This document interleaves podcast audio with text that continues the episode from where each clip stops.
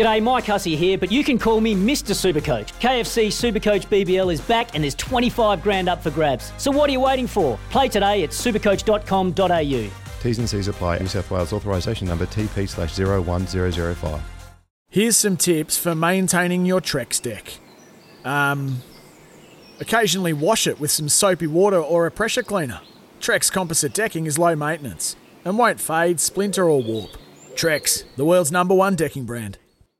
Well, another major has been completed for the 2022 golfing season, and another 20 something year old has declared himself not just as one of the best ball strikers on planet Earth, but a major champion. And maybe England's answer to the young wave of Americans wanting the next thing mantle.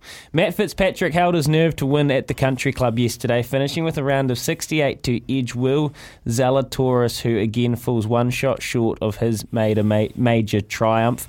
Paul Hingham was covering the event for the BBC. He's with us now. G'day, Paul. How are you doing? I'm doing very well, thanks. How are you, lot?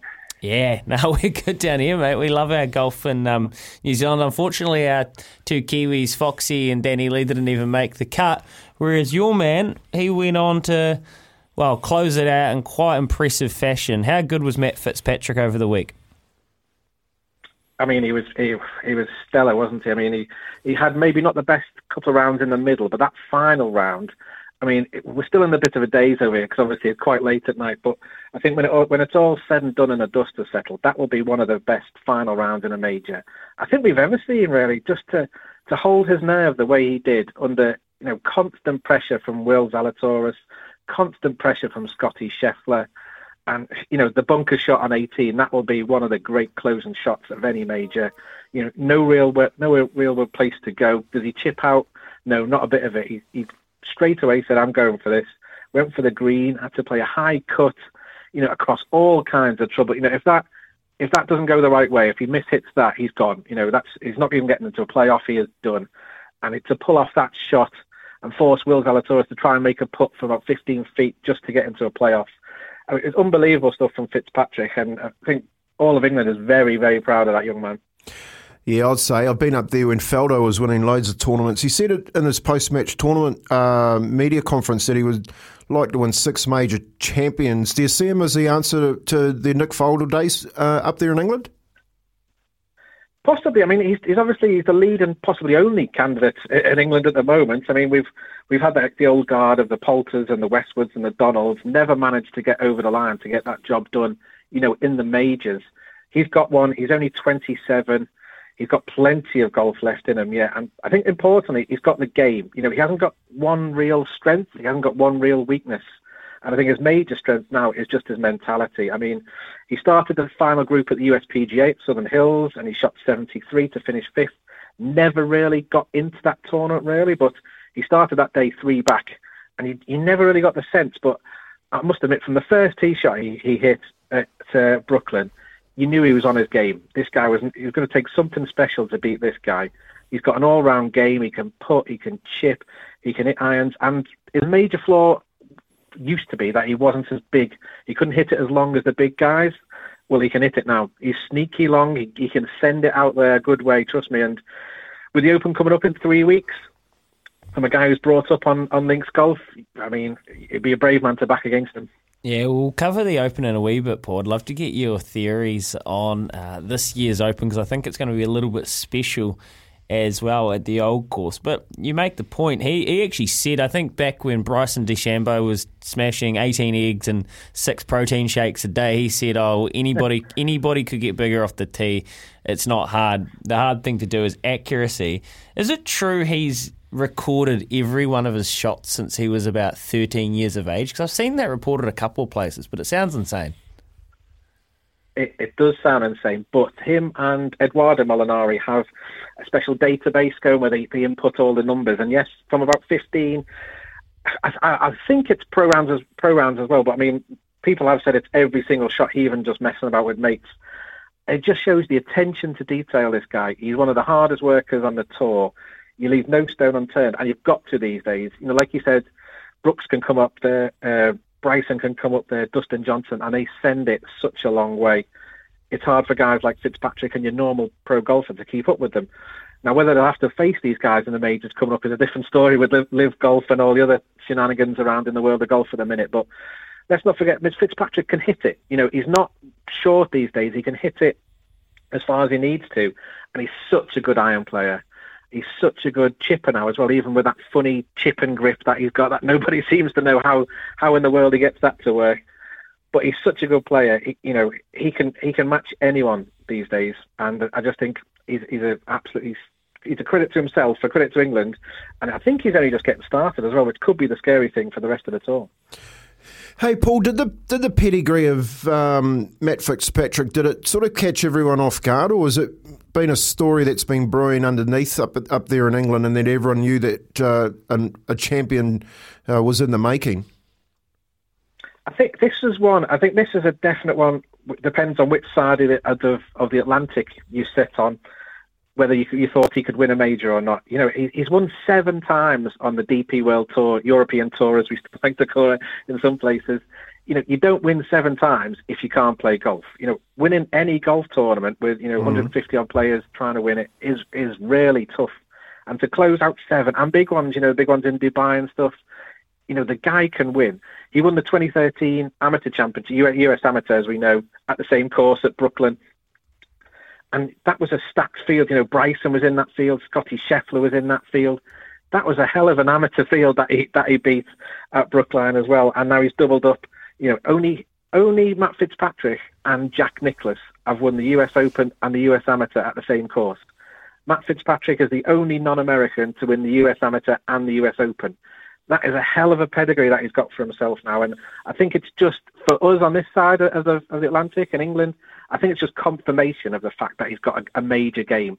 I think in America it might have taken him by surprise a little bit because he, he, doesn't play there full time. He plays as, he plays across the world really, but in Europe and in America. But I think over here we've always known he's got the game. We did wonder after the USPGA that final round was a worry. You know, was that the pressure that just got to him? But he's answered that and then some as well.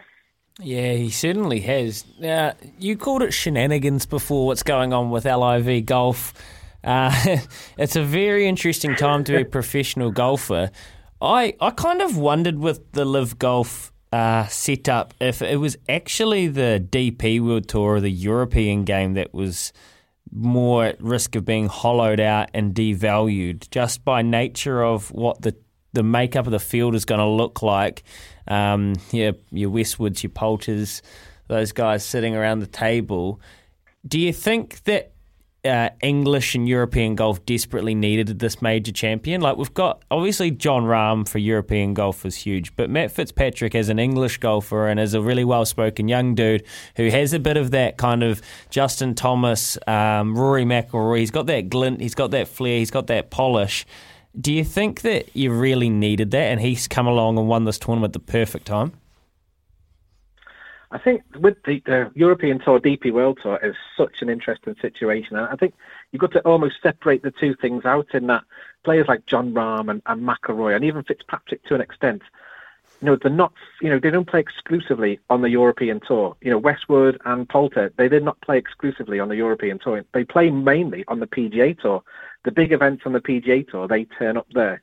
They turn up for the big events and the odd smaller events over here in the European Tour, but most of the time they're playing on the PGA Tour. So the new LIV Golf, it's not really stealing players from from the um, from the European Tour. It's ma- mainly taking the big PGA Tour big names off them. And I think what's fascinating really is now they're banned from the PGA Tour.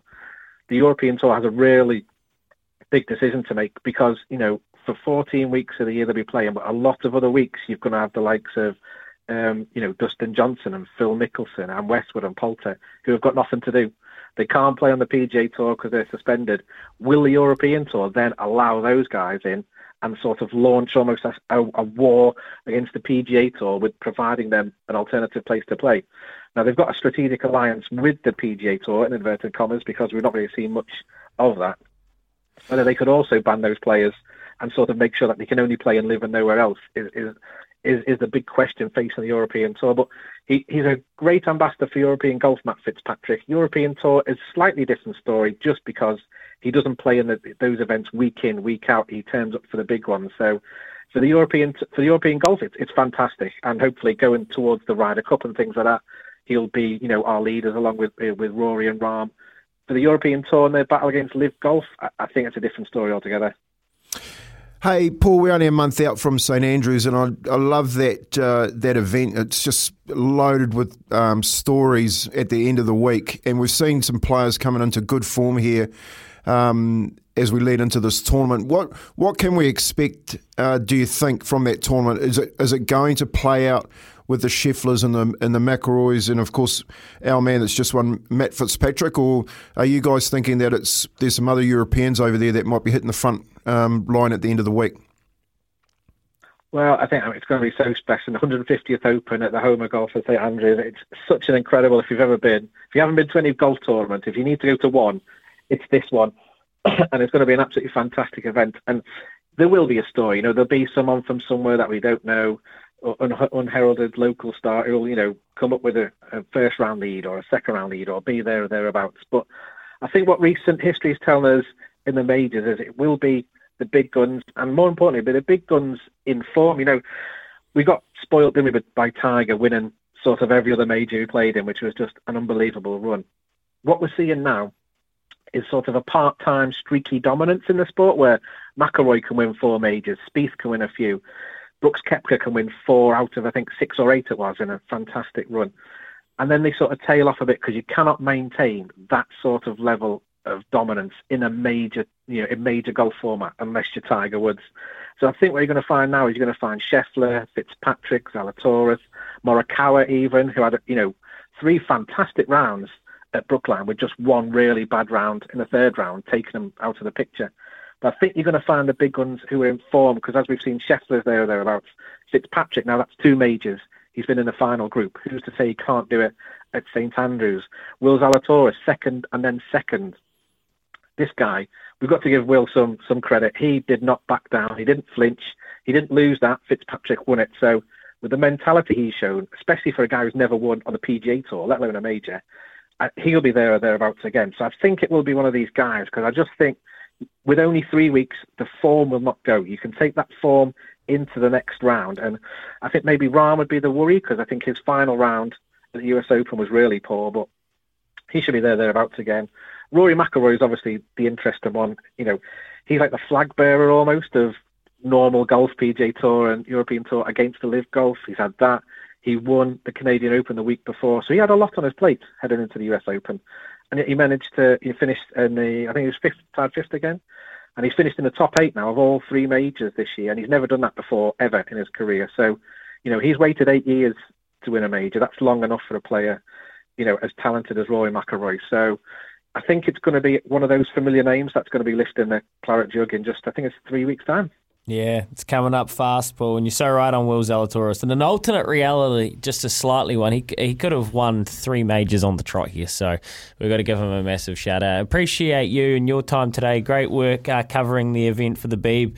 Um, it was great to read your stuff and enjoy the old course for the 150th version of, well, edition of uh, the Open. What an absolute spectacle it'll be. Thanks for your time, Paul.